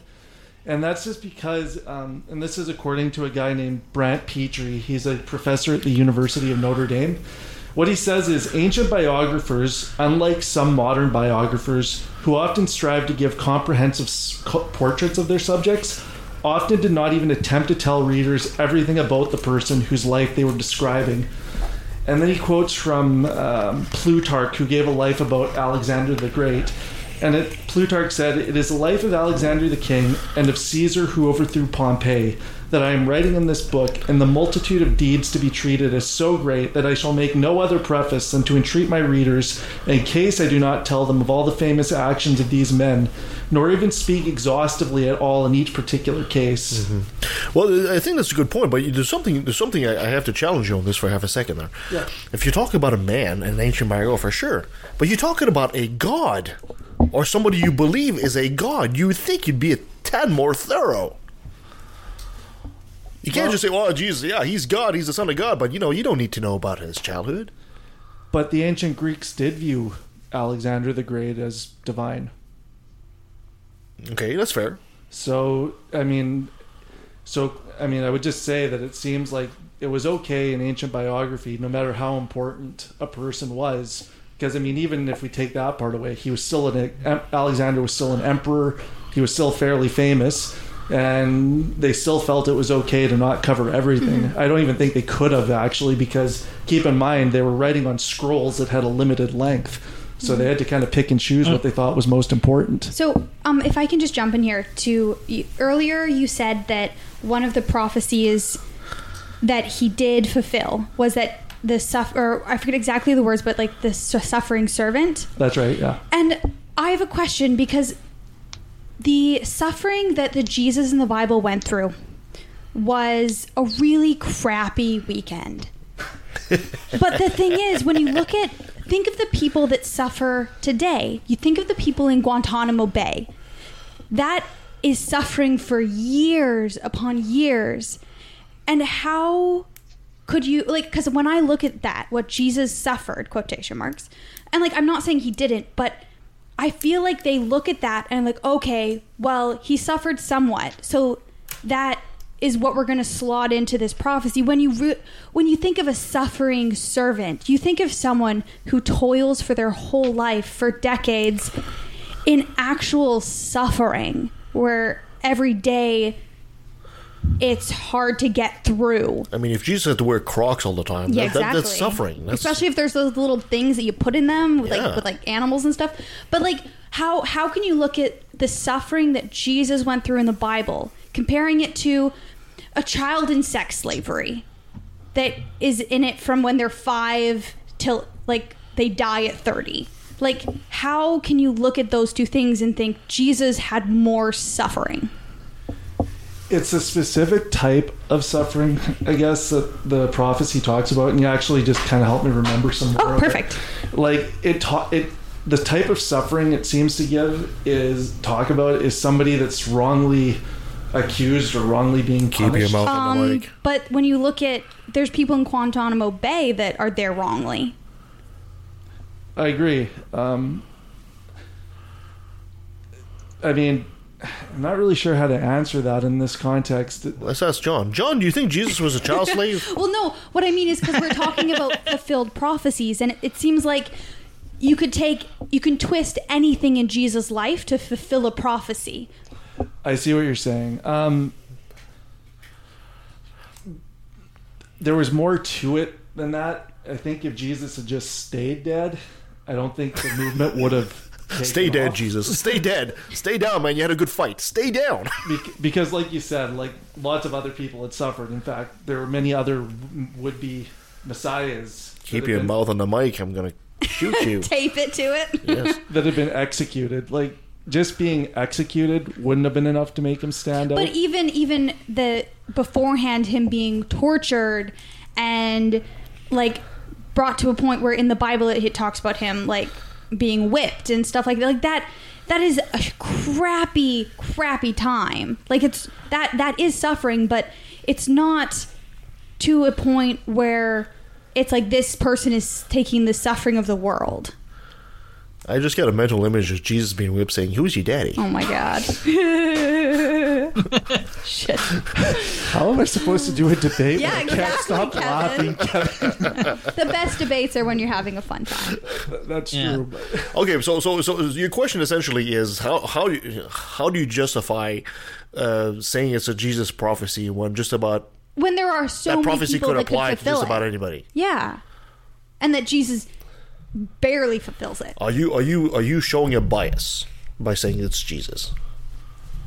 Oh, for sure, I have a bias. Okay. Um, but I think to properly answer that question, we'd have to get m- way more into other stuff Yeah. that's a lot harder to get into just on historicity alone. Mm-hmm. So well, um, if if I can, um, I, w- I would kind of like to go back to how um, you said that you you know that there were various historians that didn't write every single thing about it, any one uh, person's life and and whatnot, and and I can see merit in that particular argument, but uh, let's focus on like one particular part of of the narrative for Jesus that actually is vastly different in in uh, a couple gospels, and that would be the birth narratives. Uh, The birth narratives are completely contradictory to each other. Um, for one thing, they happen about ten years apart. Um, in the first one in Matthew, uh, you what you have is a parallel to Moses's birth and uh, him him coming into uh, his his own with uh, God or whatnot. Um, uh, so so the Matthew is a parallel of that, and then Luke just basically took that and transposed it ten years later and had to take out the necessary things that wouldn't make sense ten years later, and he made up a completely different story. So I mean, if Jesus is supposed to be like a god and the most important person for this religion, like, wouldn't it seem pertinent to at least get his birth narrative correct um, instead of like having a couple different sects just make up stories about him using stories from the Old Testament? Okay. Um, so I just want to make one overarching point on that when it comes to contradictions. I would say it's um, when if a historian was looking at an account or even two different accounts, they wouldn't consider it relevant whether there was contradictions. Like Bart Ehrman gives an example, you'll get very different accounts of the presidency of Bill Clinton depending on whom you ask. But everybody has the same start date of his presidency. Hold on one second. But the differences have no bearing on whether he existed. No, I agree. So I mean that's one thing. Like still remember, we're just talking about did Jesus exist, and so even if there were contradictions, that wouldn't affect it. Yeah, but I think the point is, is if, somebody said, you know, uh, Jesus went to Bethlehem, uh, he was born in Bethlehem, and then they stayed there two days, and the other one says, no, they stayed there three days, and then went back to Nazareth, then you could say, okay, there's a bit of a difference, but we have the general idea. But one says they went to Egypt, and the other one says they went to Nazareth. That's a 180. That's a huge difference. Now, you can have your point of view like you brought the political opinion, and that's fine. But like you said, they, they, they can all agree that Bill Clinton was the president. Not like someone said, well, Bill, Bill, Bill Clinton was the president, and somebody says, no, no, he was Secretary of State. Even that's even a shorter, uh, uh, uh, less of a, co- a contradiction than the one from the Bible. Okay. Well, I mean, just even going on that analogy, despite the differences that, or yeah, differences and whatnot in how the Gospels portray certain events, they still agree on a couple of things. A, that Jesus existed. Two, that he was Messiah. So, with that in mind, there is that clear portrait. Another thing I would no- note is that um, just when historians look at accounts, they do not conclude that because individual accounts contain discrepancies that an event didn't occur. That's just not like a regular conclusion. Well, well, uh, if I can't, if I can't stop you right there, I mean, I would, I would tend to agree, but at the same time, if you don't like, like, okay, so let's just take the birth narratives because we're talking about them. Uh, the only real independent account we have of that is Mark, or not Mark, sorry, uh, Matthew. I was gonna say, which version of that Mark you're reading? yeah, sorry, Matthew. And Matthew is is a parable on uh, not not a parable, sorry, a parallel. Matthew is a parallel of the Moses birth story. So what I'm trying to say is is that you know we don't have multiple accounts of his birth we have one account of his birth that was later revised by another author but that original account of his birth is just a parallel off of a previous story that's already existing in the religion so we don't actually have any account of him actually being born does it assume that he existed? Yes, but I can assume there's a pink elephant in my room right now, but that doesn't mean that it's actually there. You got a pink elephant too? Mine's purple. no, John. Let me let me throw the ball back at you here because I like playing devil's advocate. Uh, hey, he's Chris is trying sorry, to say Chris, something. you wanted to answer? Go, Yeah. by all means. Sorry. Um, well, it's interesting that you bring that up about like only having one source because when historians are faced with two different accounts or two different uh, stories with differing details, a lot of the time what they do think is that it is coming from different sources. If they were just one source, then you wouldn't have as many differences. You like when a detective looks at like a crime scene report, usually you'll get different uh, accounts or sorry, uh, different details from different people that witnessed an event. Mhm. So that can actually point to multiple sources. But I'll I'll jump here that the things that are different in those accounts aren't given weight. It's the things that are all the same that a, a detective will be like, okay, that is most likely what happened. But the things like the hair color all being different colors, they won't be like, oh well, we'll choose this hair color. It's like you just ignore that. So does that mean that li- the birth narratives we have to ignore everything that's not the same? No, that's where what historians do. There's the third part to it is when historians are faced with different details, that's when they do harmonization. Like Keep your face on the mic. Sorry, it's really hard to talk to everybody. Uh, you can grab the mic out of there if you want to, just hold in your hand. Oh, there you go. Yeah, whatever. Anyways, like you'll read the accounts of the assassination of Julius Caesar.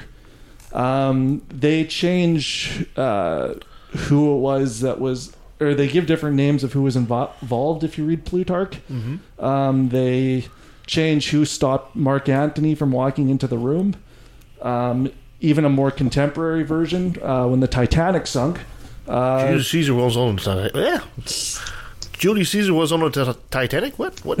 I said on a more contemporary note. Oh, that's very contemporary at that point. they uh, the first uh, news article that came out said that everybody survived. Some si- survivors said the Titanic sunk in one piece. Others said that it snapped and then sank in two pieces. Mhm. So it's th- what they do is they just try to harmonize based on what they can figure out. But that's a, Well, that's an event ho- that you can actually find the evidence for. Go well, ahead. Hold, hold on. I, I feel I feel like this entire line assumes that the gospel writers are firsthand accounts. Yeah, it does. Oh, that's a good point. which I'm also willing to talk about too. But I mean, Jimmy. Well, no, I mean they're not firsthand accounts. I mean, I I have scholars on my side of this, and I, I guess you have scholars on your side of that. But I mean, I'm not really here to get into who can throw out the biggest scholar kind of debate. Uh, what what I'm saying is is that they are not firsthand accounts. Well, you, you can, Chris, you contend that one of them could be first-hand account. Yeah, I do. Um, Which one do you think is a firsthand account? Uh, I should I should preface this. Um, I think that Mark does contain the eyewitness testimony of Peter. Okay. Okay, so still not. It, it's not actually first-hand account. That's second-hand account. Mm-hmm. Okay, fair enough. Yeah, that's fair. That's, Uh, that's fair. That's a fair answer. Uh, okay, but but even even then, I mean, you don't really have any like what kind of textual support do you have to say that that that is the case? That Mark was you uh, the uh, sorry that Mark was recording the stuff of Peter. You mean? Yes. The use of inclusio, for example, uh, Mark in ancient writing they used inclusio often to show the source of their information. And when you first when you look at Mark's account, the first person named is Peter, outside of like Jesus and John the Baptist. And then at the very end, it's also Peter that's mentioned. Hmm. And he's also mentioned quite often throughout the Gospels, special information that's uh, mostly would make sense coming from Peter is attributed to him. Um, things like that. So so nowhere that directly says I am recording the firsthand account of Peter, who was a disciple of Jesus. No, um, but then again, there's also examples of other historians that don't. I mean, I don't. I don't care about other historians right now. I, I don't. What I care about is what you actually have textual support for. And uh, the the fact is is that there are other books in the Bible that state, "Oh, hey, I'm this guy, and I'm writing my account of this or whatnot." Like, Mark doesn't have that. All you all you have is like conjecture. And another question on top of that: if if if Mark's recording Peter, how come they would take not Peter's account and just Mark? There is a, a Gospel of Peter. Why would not not include that one in the Bible? Okay, so one of the reasons for at least not including Peter, i the the Gospel of Peter, I mean, Mhm. is a it was a second century forgery. Okay. So you know, you guys are talking. And it's crazy as well. It's just if you read it, it's just crazy. The, like the cross of Jesus starts talking and comes out of the tomb and starts talking. Wait, to people. seriously? Absolutely, it's nuts. Oh my gosh, she was on some good drugs. So you know, you guys just brought up the fact that it wasn't. You know, why do we trust Mark when it wasn't firsthand accounts? Mhm. Well, Gospel of Peter definitely wasn't. Okay. Um, way too late. Um, like I said, though, there is historical precedent for thinking that that was the way that they did identify their sources, um, which I didn't actually hear you deny. I just So if I understand both, Why do of I you- have to deny it? Well, I'm just wondering why it doesn't count as evidence if that is something a way that uh, ancient historians did identify their sources. Well, no, but I mean that's that that's that's not actual like solid evidence that that is who wrote it. Uh, I mean, could it have been uh, you know John Mark that was recording for Peter? Sure, I guess. But at the same time, we don't actually have solid evidence that can't sure. suggests that. That's just that's a that's a purely conjectural like type of thing. I mean, you're you're uh, I mean I mean it, it's it's basically just an opinion, and that's not actually textually supported. Is my point. Uh, and I mean, like I said, I mean, you're kind of going against the consensus. Like I, like I know I go against the consensus about Jesus existing, but you have to come to the uh, fact that you're actually against the consensus on the authorship of the Gospels because it, it's it's a, a consensus that you know they were uh, anonymously written and that there's no indication as to who actually wrote them, and they were most likely derived from like either earlier um, uh, uh, oral traditions, um, and they were just eventually written down or whatnot. But I mean, even with the Gospels, you have Paul's theology that could be used to influence them. So, I mean, in in um, in all honesty, all you really have as far as like independent sources is Paul's letters.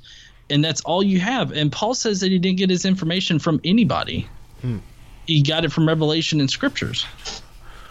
Well, if I understand the point that each, of you are trying to make is that what Chris is saying has is all Bible references. Everything that he's using for his debate has to do with the Bible. Whereas, John, what you're asking for is a source not associated at all with the Bible. You're looking for something that's independent, either that that's brought up with other historical records, either a birth a birth record or something in a scroll that was not religious and totally apart from the Bible that can actually be verified for that historical period of time. Do I have that right, or or am I not? Well, I mean, I I'm, I'm fine with establishing authorship, you know, within the text itself, because like Paul does that multiple times in his own writings, and he was writing 20 years before Mark was even written. So. I mean, uh, I, I'm just I'm saying like there's no actual textual evidence either extra biblically or biblically to suggest that like John Mark was recording Peter's uh, firsthand account of what happened. So, um, uh, and I mean, it, it just get it, like it degrades over time from there as far as uh, firsthand accounts because then you have, uh, let's see, you got Mark writing in the 70s, uh, and then uh, you have uh, Matthew being written right about the end of the 70s, uh, early 80s, and then you have Luke and Acts being written, uh, you know, the end, like in the 90s, and then even in, uh, possibly into the second century, and then John is is most definitely a second century writing, uh, if I'm not mistaken. Uh, so I mean, you like you don't have like the only independent actual account that I could say that you could have is Paul.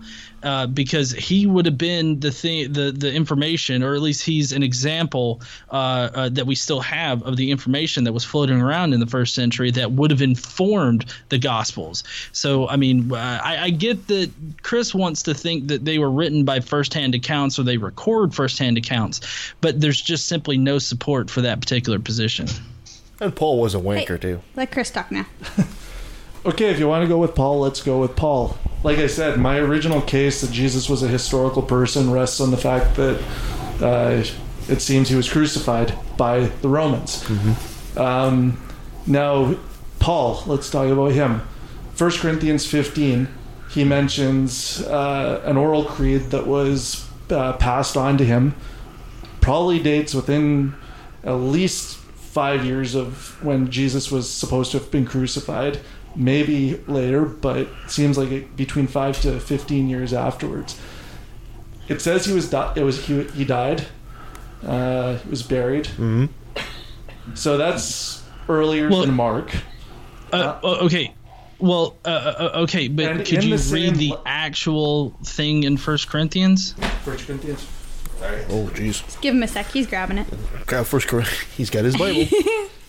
Of course, Don't he's a come to- Christian. don't come to a debate like this without watching. Jesus. It didn't caught on fire walking in here too. That's pretty amazing. you think with all the evil energy in this place. Exactly. So it says, For I handed on to you as of first importance what I in turn had received that Christ died for our sins in accordance with the Scriptures, that he was buried, that he was raised on the third day in accordance with the Scriptures. So that's 1 Corinthians 15 3 to 4. So he's just essentially saying, "This is the information I've received that he died according to Scripture." Yeah. And the word that he uses is kata, which means. It doesn't mean um, that. That's when you do a trick, right? Kata. no, That's tada. Oh, sorry.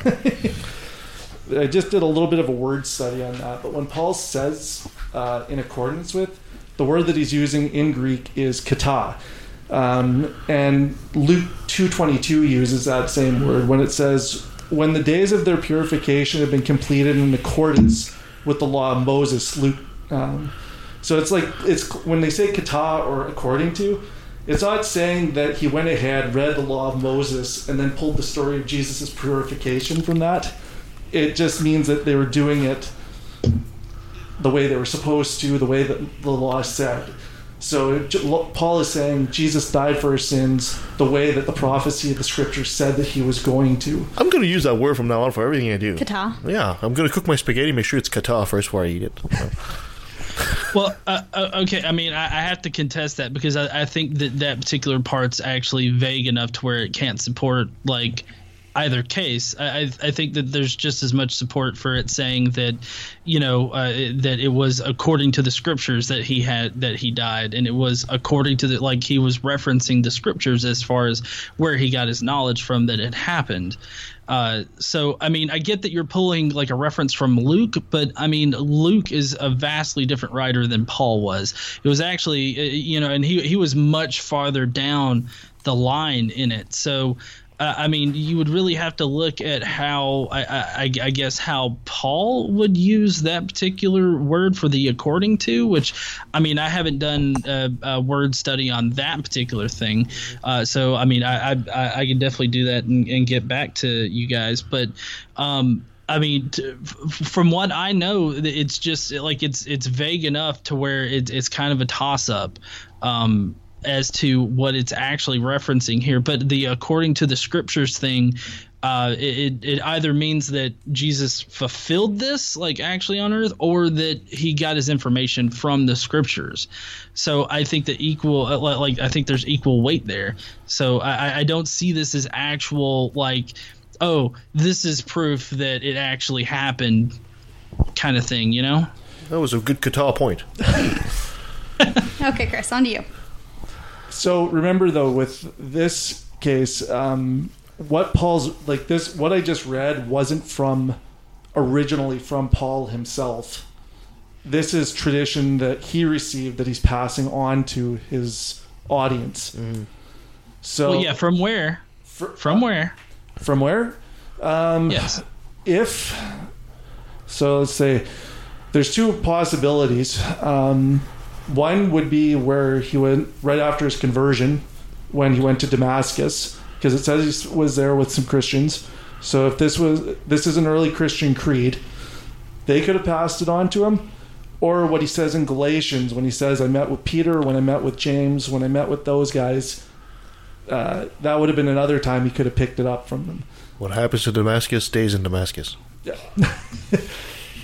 and like it, it has uh, what do you call it? It has the um, the characteristics of a of a creedal formula, which is why. And he says that he passed on what he received, which was a rabbinic way of talking about passing on tradition. So there's clues that he's not writing something original to him. He's passing on what he got from somebody else. We're deep down a rabbit hole here, that's for sure. Well, no, I mean he he got uh, he got his information uh, as he received it, which is from Jesus. From Revelation. But from Revelation. But it also says in Galatians that he went to Jerusalem and he calls his visit in Greek a histor- historesi. He stayed with them for 15 days, talking to Peter, talking to James. What do you think they were talking about? Well, actually, Paul in that very passage tells us what they what he was talking about. He went there to confirm the gospel that he was preaching is the same ones that uh, other Christians were preaching. He went there to confirm what he was what he was preaching, not to get information. Right. And then he calls this thing in 1 Corinthians 15 the gospel. So. And Well, yeah, but still, the fact remains that he him. that he was just confirming his all the information that he already has, not gaining new information. Hmm. That's interesting. Okay, I'm, we're running against the clock here. But I, I want to finish just with one last question. I'm going to uh, try to trap John a bit here because I think he, he needs a bit, uh, a bit more uh, attention here. John, you know, let's face it. We talk about the, the, the gospel being the main source for Jesus, historicity, and all that. But there was a lot of other authors, right? You talk about Josephus, uh, you talk about uh, Polycarp, and all, all these guys. Come on, it, it's kind of hard to, to. You have to admit that you know if a guy would, didn't actually exist, I don't think that many people would have written about him. What do you think? Well, I would think that you would have to, you know, uh, actually look at what those particular people say. Uh, for instance, with Josephus, the Testimonium Flavianum is highly contested, um, and there's a lot of different like scholarship on that uh, to include like textual criticism of it, how uh, that particular passage uh, uses very different like verbs and uh, oblate and passive language, which is uh, not indicative of Josephus's writings. Uh, there's that kind of of proof against the Josephan passage, but you know. Um, there's actually no support for the Josephan passage, the Testimonium Flavianum specifically, to be actually from Josephus because it doesn't actually show up until Eusebius in like the third or fourth century. Um, and then you could go on to you know people like uh, Mara bar Serapion. He was just relating uh, you know what the Christians believed at the time. You could go to Tacitus. Uh, even if I give you that that's an original writing by Tacitus, it's still just relating or, or relaying uh, the what the Christians thought at the time, um, you know, about their Messiah or their Christ. Uh, and there's a lot of other reasons why Tacitus, uh, you know, is not good evidence for it. So I mean, I think that if you looked at those uh, particular sources with a critical eye, you will see that it's it's either too late of an account to actually give a first-hand account to solidify Jesus in history, or they're just relaying what Christians thought at the time. And you can tell that it's just what Christians thought at the time by, like, uh, for instance, with Mara bar Serapion, he blames the Jews for killing their king.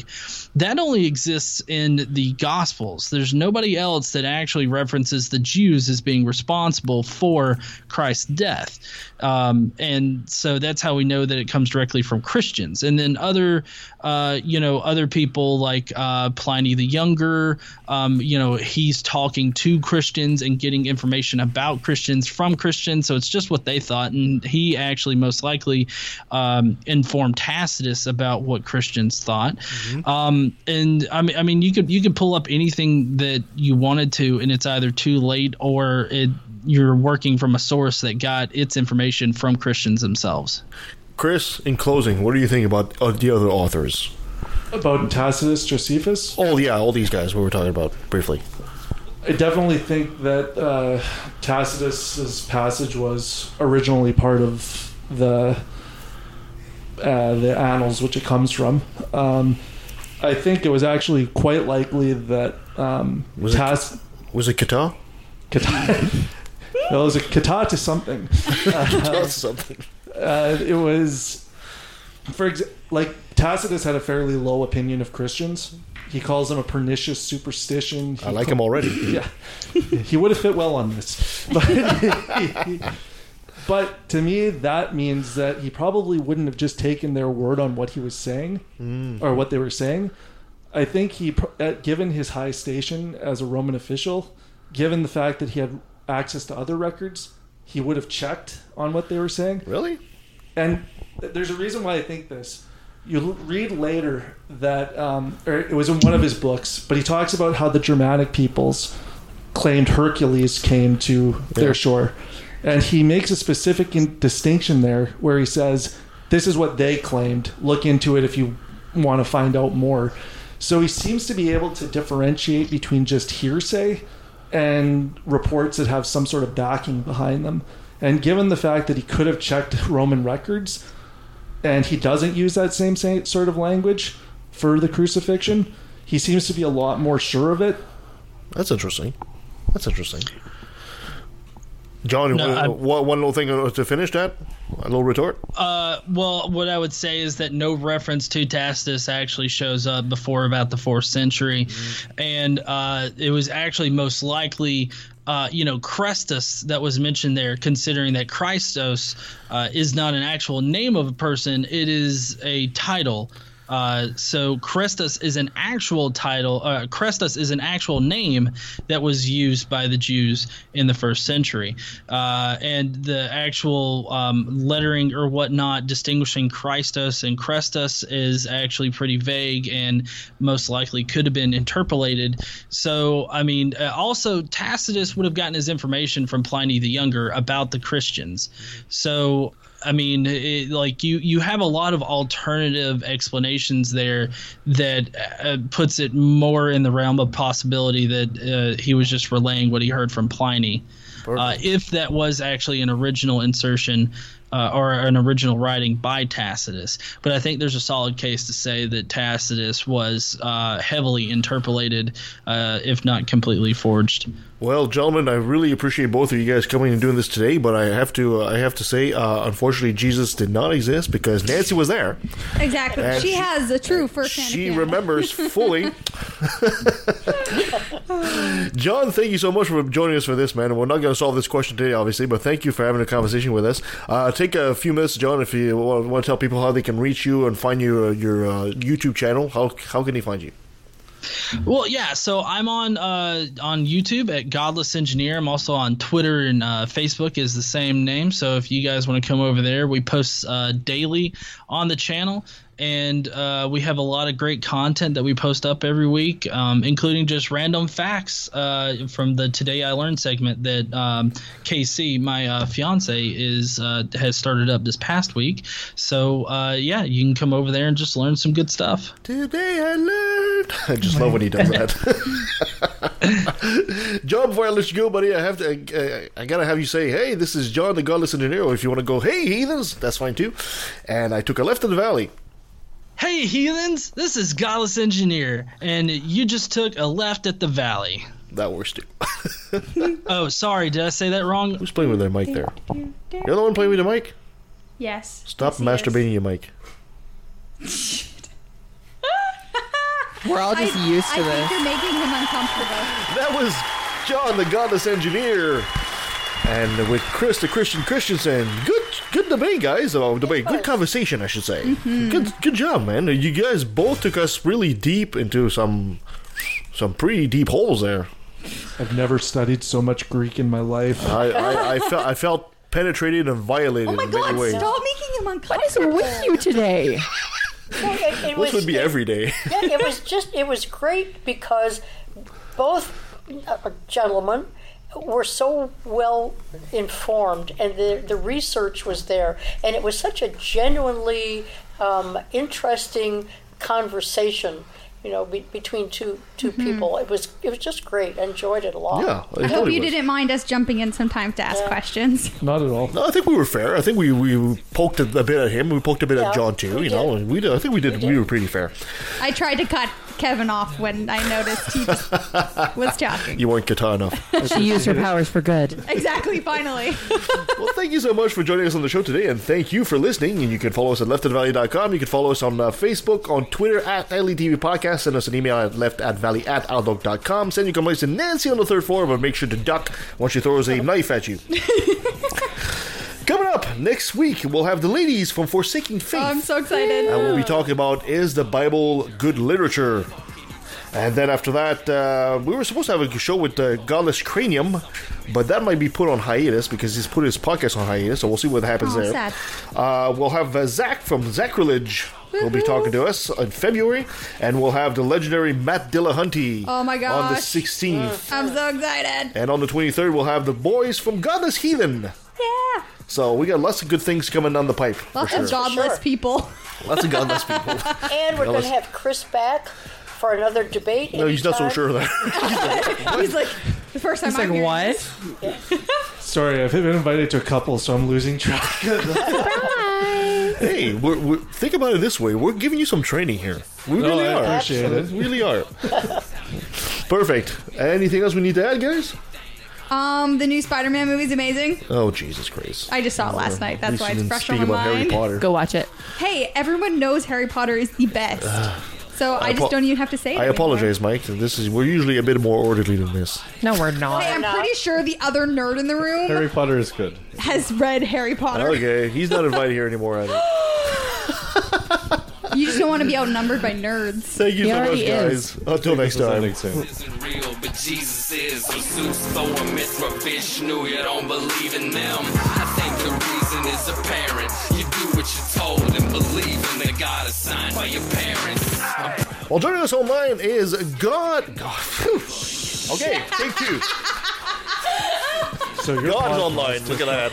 Your podcast just What got were you proven going wrong. to say? This is why we don't go live. That's right. what were you actually about to say? I'm super. John, the godless engineer, not God, the godless engineer.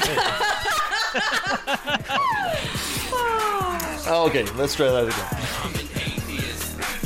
again. Stop laughing. You're making me laugh. Now let me take a sec, don't mean to sound so hateful, but I swear to God, pun children are raped by priests, and since they're holy men of God, they get away scot-free. And the Pope does his very best to keep it on the hush. Don't wanna affect business, he loves money too much. We know that they love the kids, but how the fuck can we protect them while they planning to molest them? We teaching them to respect them, respect them. Fuck that. The system is broke down, working backwards, and the only action or tactic I plan to practice now is to attack them. The parties of are bloodstained, millions of murders by believers, and they're all in God's name.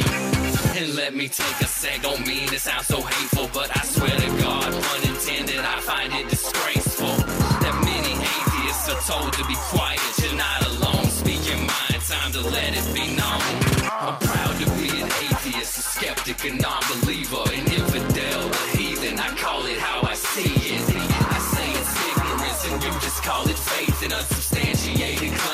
something to be ashamed